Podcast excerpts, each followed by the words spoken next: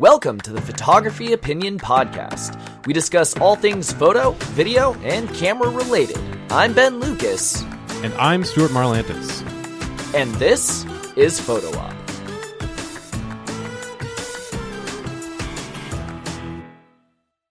So, hey, Ben. Hey, How's it- Stuart. how's it going? Hey, uh, Jinx. uh, Jinx.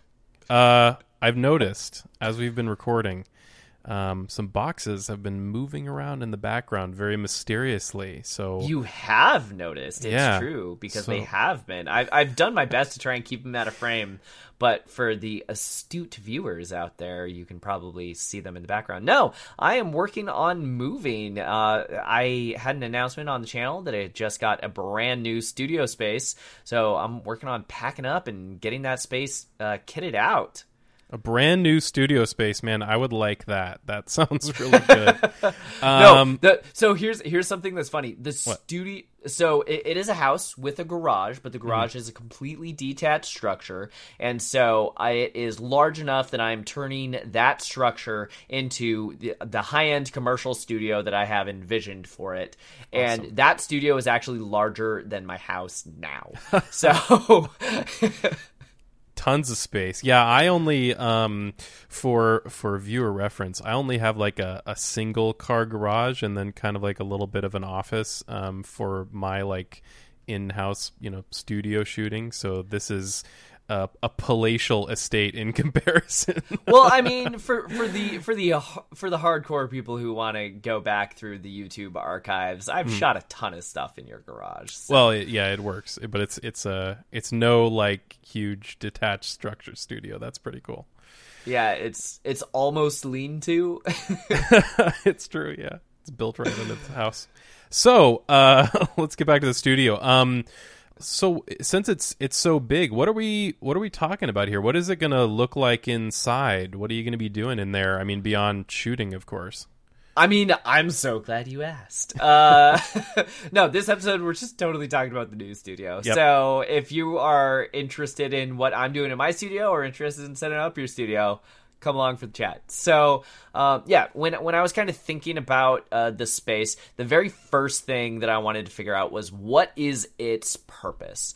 So if you are shooting, you know, tabletop photography, you're gonna set up all your stuff for tabletop photography. If you shoot cars, you need to make sure that you have like um, a cyc wall big enough that you can shoot the cars with tall enough ceilings. You can get those lights and everything. So uh, the two main purposes that I wanted for my studio were shooting for uh, portraits and models, being able to shoot full length models, um, not just like waist up. Uh, and then being able to do uh, print sales and, and album sales and client meetings. So I would say roughly half of what I do is was pre-COVID weddings, and the other half of it is portraiture. So these are the two things that I wanted to be able to design this space for. Um, now a lot of the weddings have dropped off, and I am actually getting way more into tabletop photography. So this is not something that I just started doing, but it's something that um, I've shot for a lot of other clients. But when I shoot it, I usually shoot it in their studio or in their conference room or in their space. So I bring my gear and my skills to shoot their product stuff, but uh, I, I'm just here in my living room. I don't currently have a space to shoot any of that. So so that's kind of all the things that this new space is going to incorporate. So it, it was very very important to me that it feels kind of like posh and high end and comfortable because mm-hmm. when a wedding client sits down, you know, weddings are expensive. They're going to spend a lot of money and they do not want to spend a lot of money on someone who's just in his garage. So the very first thing was making sure that clients feel like good and comfortable and making it feel like a really kind of like high end forget you're in a garage type space. Very cool. Very cool. So, um like well how much is that space then a portion for that? How do you, how do you split that space up to have that um, meeting area and then also your shooting space? What does that look like? So, what, like when I was first designing it, there were there were a bunch of different areas that I knew I needed. There was the actual shooting space, which originally I really wanted to do a built-in cyc wall, like so so badly. Um, and then there's of course storage because my photography gear isn't gonna go anywhere else. All my cameras, all my lenses, all of you know my backdrops, um, like my drone, all my video equipment, all of that has to go somewhere, and that's all going to be stored in the studio. Um, and then, of course, I need to have the actual client meeting area, which would consist of probably like a coffee table, a couch, and uh, like a TV. Or I was also kind of playing with the idea of TV versus having a projector. Um, there was a thing on my Pinterest where I saw someone do a projector onto the cyc wall. You working double duty right there, and it looks super Nice. cool. And I'm like, oh, I love it. Um, and then, of course, when I'm working with models, I kind of wanted a nice little vanity area where they can do uh, makeup. Very cool. So you've mentioned the cyc wall several times. I wanted it said so bad. You wanted it. Well, so what happened? Did, did you get It's one not or happening. not? Not no. happening. So so I I designed this studio. Oh, and so the other thing is because it is a garage, it mm-hmm. has garage doors that open in the front, right? Yeah. So rather than shooting side to side, so when you open the garage door, it go uh, the light comes in from the side. I actually designed it so I shoot front to back. So when you open the garage door and I'm shooting something, the the light is behind me. So uh, the first thing that I could do with that is I could open the garage door and position the model a little closer to the door and have open shade. So they are getting that indirect light. So there's no direct light on them, but they're gonna be lit. And so that is one way that I could shoot some like natural light portraits. But the other thing too is if I need to be able to shoot something full length, but I need that separation from the model to the background of whatever I'm shooting, I can just open the garage door and just walk out the driveway. So I can get that length and distance that is bigger than the building actually is to be able to get the photos of like I want to shoot full length with an 80 mil well, you need 40 feet for that, and the building's only like 27. What are you going to do? Well, with the garage So- doors, yeah, it's it's uh, it's a wall that you can just kind of remove, so you can Yeah. expand it and make it a bigger building than it uh, functionally bigger than it actually is. That's pretty cool. Yeah, so so that that was kind of the initial idea of kind of like how I was positioning everything. So um, I was going to have the the client meeting area in one corner, storage in another corner, and then the one entire is a two car garage. So one entire car bay was going to be the um, shooting area with the cyc wall at the end. Uh, so I was going to line that up, lined up with the uh, garage door so that everything's centered. Um, like I could theoretically shoot a car in there if I wanted to, like my my Scion IQ or a smart car, not like uh, a full size sedan. But you know, I can still do it. Still a car. Um, still a car. Exactly. Uh, so yeah, that that was that was kind of what I wanted to do. But when I was setting that up, I realized that the client meeting area was was way too cramped and it was way too uncomfortable, and it doesn't feel good being pushed butt up against a garage door. Yeah. I got new doors, so no matter how nice those doors are, they're still garage doors. So it was just it was just kind of like an uncomfortable like part of this is not necessarily feng shui type thing, but it is a little bit of that. It doesn't feel good to have that opening kind of behind you. It's just kind of that unease and uh, you having all that stuff just kind of compressing you in. I wanted it to feel nice and open and relaxed, and I wasn't getting that feeling with kind of the original layout. Um, so so because th- this studio if you're if you're uh like a tabletop photographer and you're not meeting clients and your your couch or side chair or whatever is just for like the art director I totally would have been cool with that. Like they can sit in the corner, let me do my work, and then they can come on over when I'm ready and like critique the images. But that's not the kind of work I do. Uh, I I mainly shoot to to consumers rather than to businesses. So I'm working with like brides and families and not art directors for magazines mostly.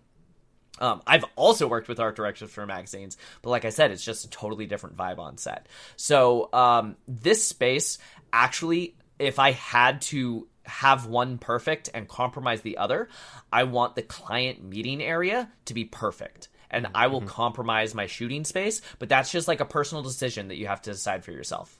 So so in doing so i kind of moved around some of the shelving and that shelving went on that back wall all my storage where the cyc wall was going to go. So i kind of lost that big open wall that i was going to have So you said that you sacrificed the big wall, the cyc wall. Um, so what did you replace that with? I assume there's still some sort of background system that you're going to be using. Oh, for sure. So I if you're on a budget, I totally could have just kept the stuff that I have. Um, I already have a background system.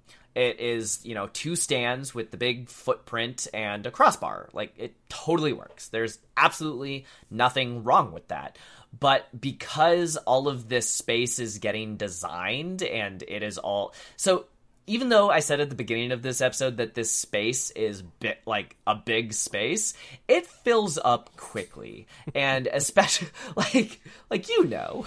Oh man, yeah. You're like, oh, this big this big empty room, and then you put your stuff in it, and all of a sudden it's a small. All room. of a sudden, it's a very small yeah. room. So, uh, yeah, for those of you listening, the room is roughly about 24 by 27. Mm-hmm. So it's about 660 square feet, something like that, which is roughly the equivalent equivalent of kind of what I have now. But what I have now is all my Pelican cases. Like I have a bunch of stuff that sits here in the living room, and then when someone comes over, I record a podcast. It goes into the bedroom, and then when I go to sleep, it comes back out. Like that that that's going to be over. We're we're done with that. well, plus, I mean, just having a space where you can leave stuff set up is huge. Oh yeah, that, yeah, I mean, that's... I mean, as as soon as this gets set up, you're going to see so much more content on the channel because it'll be easier for me to produce. I don't have to spend an hour setting up and then a half hour tearing yeah. down every single time I want to make something. Like that's one of my biggest issues with traditional backdrop, you know, stands is uh, at least for me, I um, work in a garage most of the time, and it's that's also my like workshop space where I work on 3D printing and electronics and other stuff. And um, setting up a backdrop and tearing that down makes me want to just not film anything and never set anything up. So um, so it's huge to have just a space for that. Just and for a there. little while we left it set up, but I'm imagining that when it was set up, you were sacrificing doing other stuff like the 3D printer because I think we put it right in front of your printer. Yes. So it's like you yeah. had to choose what am mm-hmm. I gonna mm-hmm. do. Yeah. When in an ideal world, you have everything at your fingertips. Yeah. Um, so what did you go with instead of a traditional? Yes, what did system? I go with? So yeah. so I could have done a traditional crossbar, but the biggest issue that I had with that is the feet. Mm-hmm. So you have this huge footprint, which one is a tripping hazard, two requires a bunch of sandbags, and even though it's like movable and stuff, um, I don't really want those big feet. I want something with the smaller footprint that uh, takes up less space. Mm-hmm. If I can get the exact same thing, the backdrop size didn't change, but how wide of a space that backdrop needed, because I would need roughly another two feet on either side with a traditional one. So a 10 foot backdrop is now 14 feet wide. So uh, what I went with is actually the Manfrotto Autopoles. Oh, so sweet. I do have them now. Um, I, they're not set up yet because I'm not in the new space quite yet. But um, I the one thing that I can say of all the research, um, from Autopole to Autopole, if you want to get something off-brand, go for it. The only reason I got the Manfrotto one is because they had a whole kit that was the same price as some off-brand one, uh, pieced out individually. And I'm like, well, because they have a kit that's discounted, it makes it the same price. Might as well get like the name brand one. Um, but the one thing that is, to watch out for is if you get the Autopole, do not get plastic chains. Mm-hmm. Plastic mm-hmm. chains will tangle and break immediately. Get metal chains. Everyone on the internet says so, and now that I've seen it for myself, I completely agree. nice, nice. Well, so that covers your backdrop, but you mentioned that um, although yeah, there's you... a lot of other stuff like shooting space wise yeah, that yeah, goes into that. Um, I was gonna I was gonna say you, you shoot a lot of, of people, and the backdrop uh, will be like super useful for that. But you said you were getting with less weddings, you're getting more and more into like tabletop kind of stuff. What is your uh, setup uh, look like for that, or what you're intending to install? Yeah, so say so there are kind of like two different type of of like product photos. Mm-hmm. There are big photos that require a set. So that could be um, I, I, shot a bunch of T-shirts, and those T-shirts were using the invisible mannequin technique, which I will link to down in the description. But um, you were seeing the inside returns on the shirt, so I was putting them on a mannequin, and I was shooting this, and that was almost like shooting people. So I used the same things there. Mm-hmm. Um, the other thing that I would use a huge set for is um, I did a bunch of work for like Costco and for their for their mailers. Like if you had a toaster, you had to build a whole kitchen set that you could place that toaster on. So we had huge sets for this tiny little product. So so just having the big open space that you can configure covers like your hero shots or your really large items like t-shirts. Um, but the other th- thing for tabletop photography is whenever I'm shoot, I shoot so many knives, mm-hmm. and I've shot knives for three different companies now. So whenever I'm shooting that kind of thing, it's like it's shiny, it's reflective, it's incredibly detailed. They're expensive items, but they're quite small, so you have to really get in there. Um, having a workbench that you can, you know, roll your seamless out onto, super useful. Um, having a rolling cart where you can have all of your flags and gobos and reflectors and all and all the little tools that you use for that. So many clamps so many different types of clamps. Mm-hmm. um, just being able to have all of that at hand rather than oh it's all over there let me go get it. Um, so yeah so i'm gonna have two different rolling carts. One rolling cart is going to be specifically so the top will be so I can set and do all these tiny little miniature type product stuff. And then all of the drawers in there in that rolling cart will be like the reflectors and flags and clamps and like all of this stuff that I need for shooting tabletop. And then I will have a second rolling cart uh, that will actually just be all the camera gear. So my lenses and cameras and triggers. Um, and then the top of that one, I can have my laptop. And, and so I could shoot tethered if I want to. Um, and then that, that'll also be really useful too when i'm just shooting anything. Like if i'm shooting some portraits and then they i can shoot tethered and i can be like all right let's take a look at that. Um, that is way less useful when you're shooting like families because you don't necessarily want them looking at the monitor all the time but it's super useful when i'm shooting like actors or lawyers or something where i'm taking a lot of time to get that one perfect photo. So i want to be able to review like here are the things i like about this photo. Here are the things i don't like about this photo. Let's go back and try it again and kind of work on this until you get the photo you need. Um, so yeah, the, I'm gonna have those two different kind of rolling carts that uh, I can kind of move and position as needed. Good deal. Good deal. So you're getting rid of your stands for your your backdrop, but you're still going to use a lot of stands. I'm assuming. What do you What do you do so with with, stands. with that kind of stuff? Like, how are you handling your your C stands? Like my C stands are so annoying because they're huge and heavy and they don't seem to fit in any place particularly well for storage. Like, what are you doing uh, with that kind of stuff? Yeah, so there are two different types of, of stands for sure. Mm-hmm. One is uh, what I would call travel stand, and travel stand in my opinion, is literally anything that is not a C stand. so whether you're talking about like the really cheap like impact ones, or I have some Manfrotto ones that fold flat and stack, those are actually like designed and built for travel. But um, just any stand that doesn't weigh, you know, uh, I just did a video on C stands that I'm not sure if it's published yet. We'll see when this comes out. Um, but I weighed a bunch of different C stands, and they all weigh anywhere in between 15 to 19 pounds, which is quite heavy. Um, so C stands are definitely meant for studio, and so I want to be able to have those next to the shooting space at the ready, so I can just pull them off the rack. Um, right now, because I'm not in that studio space yet, I have a C stand bag that they're all stored in, but I never ever use the C stands unless I need, like, oh, for this specific shoot, I'm going to need multiple C stands because just the act of going to the bag, getting out a single stand is so much effort. Well, because they're all like strapped and tied in there, mm-hmm. and that bag is 90 pounds. So so like that we not t- we exactly talked about portable. no, not not exactly. I actually put a big piece of gaff tape on it and labeled it two person carry only. Yeah. I'm like I'm not getting a hernia over picking up this C stand bag. so, um yeah, just just kind of having those C stands at the ready and accessible, that bag will be emptied and I'm to have a rack.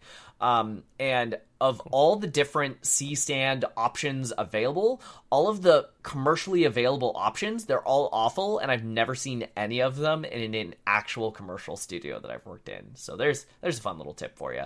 Um, the best thing that I found is really just getting like a rail that the feet can sit on and then if you can put on a floor rail strip, literally just a little metal L that the feet can kind of just have something to tuck into, then it just sits down and it won't shift or fall or whatever. So um, yeah, I'm just gonna have a short little rack where they're just all in a row, and then I can pull them off.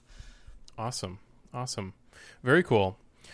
Um, well, what are you what are you doing with uh, with the rest of the stuff around that with with your grip equipment? What does that look like? Yeah, so there was there was a photo that I saw of like the most organized studio in the world type Mm-hmm. thing, which uh, they lie. The most organized studio in the world is Casey Neistat. We all know this.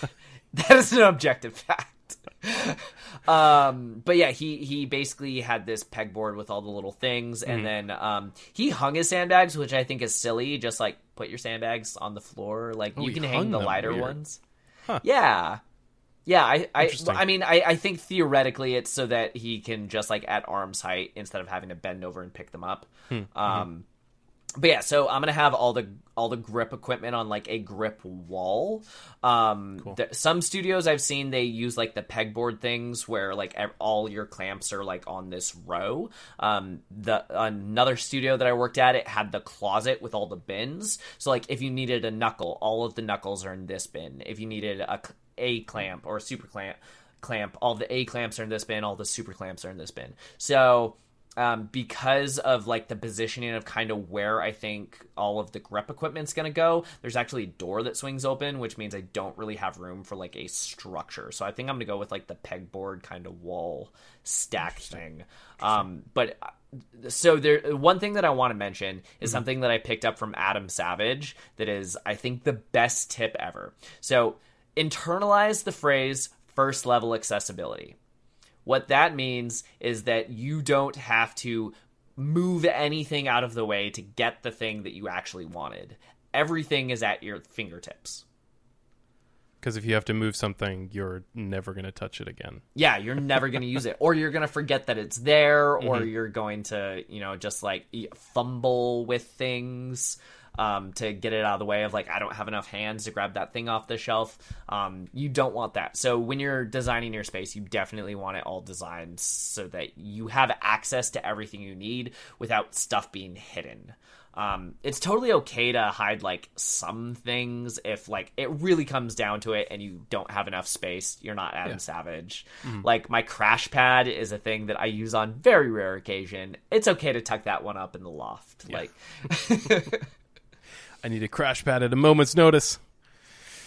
Well, so uh, I should I should mention for those of you that haven't seen Adam Savage's uh, workshop, um, I would definitely go and look that up on YouTube. He doesn't go quite as label um, crazy as Casey Neistat does, but it's an Which is another good thing, extremely like meticulously well thought out workspace. It looks actually pretty chaotic and and to some degree it- messy, it but it's looks just like a it works for crazy hoarder. Yeah. But the thing is, if you ask him a thing, he knows exactly where that thing is, Yeah. and he can just say, "Here it is." He Yeah. doesn't need to like search for it or find Exactly. it or move anything to get to it. It's a yeah, it's a great example of a space that is molded like incredibly precisely to one person's It is needs. finely tuned. Yeah. absolutely. It's really so, cool stuff. So, so like, kind of on that vein, one of the things that I hate about those stackable storage bins, you know, the big plastic ones Mm-hmm. Yeah. that you can get at I got a Costco or bunch of 'em. Target or whatever.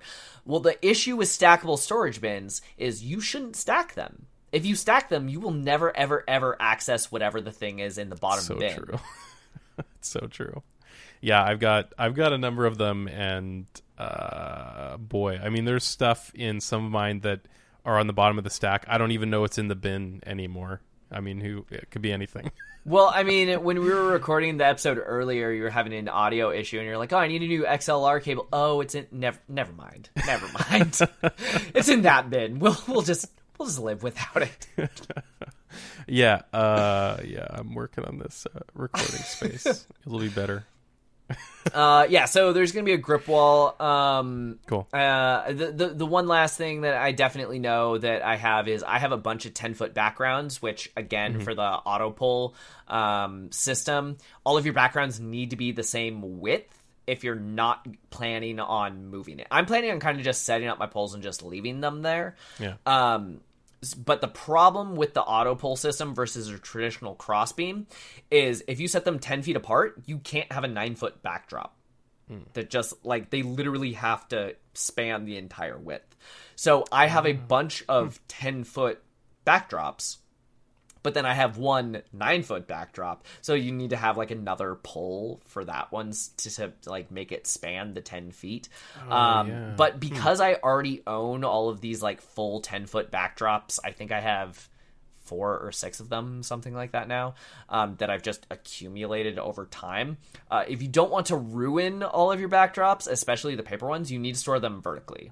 So a lot of people don't have 10 foot ceilings so i've seen those things where like you can have like the rolls and stacks but uh the weight of the paper on paper it just warps it and then the tube itself like it warps the tube. So so many things get messed up when it is it, it's okay to lay it down for like a minute. Like you're totally fine. But if you're gonna store it there for months and years and needs to be stored vertically or you're gonna warp and ruin that backdrop. So uh, finding a space where you can have that full 10 foot storage area is going to be really important. I haven't quite figured out where that goes yet. I just know it needs to be vertical somewhere. Yeah, it's still a it's still a work in progress. I imagine once you start moving things in and uh, getting an exact feel for how things are uh, falling into place. I'm sure. Absolutely. It'll be yeah. shifted around a Uh, there, will definitely be way more videos on the studio. They're just like we're not going to turn these all into podcasts. We just thought this would be an interesting kind of like walkthrough of like my ideas and kind of how I came about them and why I'm doing a bunch of this stuff. Um, yeah, there will be a bunch more videos. And speaking of which, uh, bonus one here. Um, you sent me a excellent video by DSLR video shooter that Mm-hmm, had some DIY sound panels. Uh, you you can tell them more about that one, but I made those. Sure. great. So yeah, I know for a fact more videos are coming from your studio space because you're doing some sound treatment, and uh, I've been watching uh, this channel DSLR video shooter. Uh, He's bigger than I am. You should host know him. Caleb Go check his Pike. stuff out. he he has an awesome channel, like super like really meticulous videos, um, really awesome content. He doesn't waste your time. Just it's really good. Just go watch DSLR video shooter first of all. Second of all, he has a video about um, these DIY uh, movable sound panels um, for treatment in a new studio space that he recently um, got into.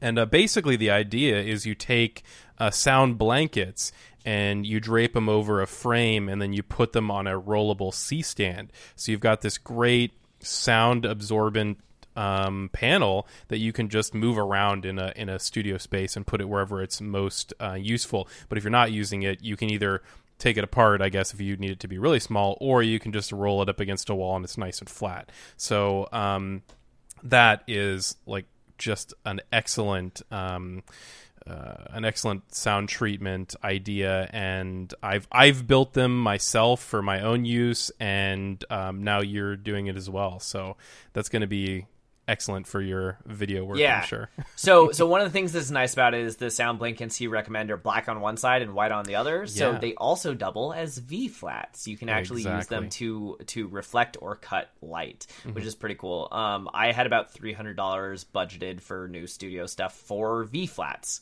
I was gonna buy them. I'm like, wait a second, I can spend that three hundred dollars and get sound treatment too.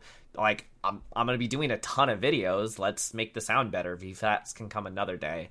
Um, I still think they're gonna be useful for the studio, but uh, I think this will cover most of my bases at least for now. So Yeah, and they really are wide enough. Like if you don't believe us, I know a lot of sound blankets look not great, um, or uh, like if you're on a budget, these a lot of people really use moving expensive. blankets. They were like these fifty are, bucks a blanket. Yeah, these are relatively When I bought in expensive sound if you don't buy in bulk, they're like eighty bucks a blanket. Yeah, but I but I bought in So- bulk. They're only like fifty bucks a blanket that way. And but uh, no, that like the white is a very clean white. I was I was really happy with it. Very little color distortion.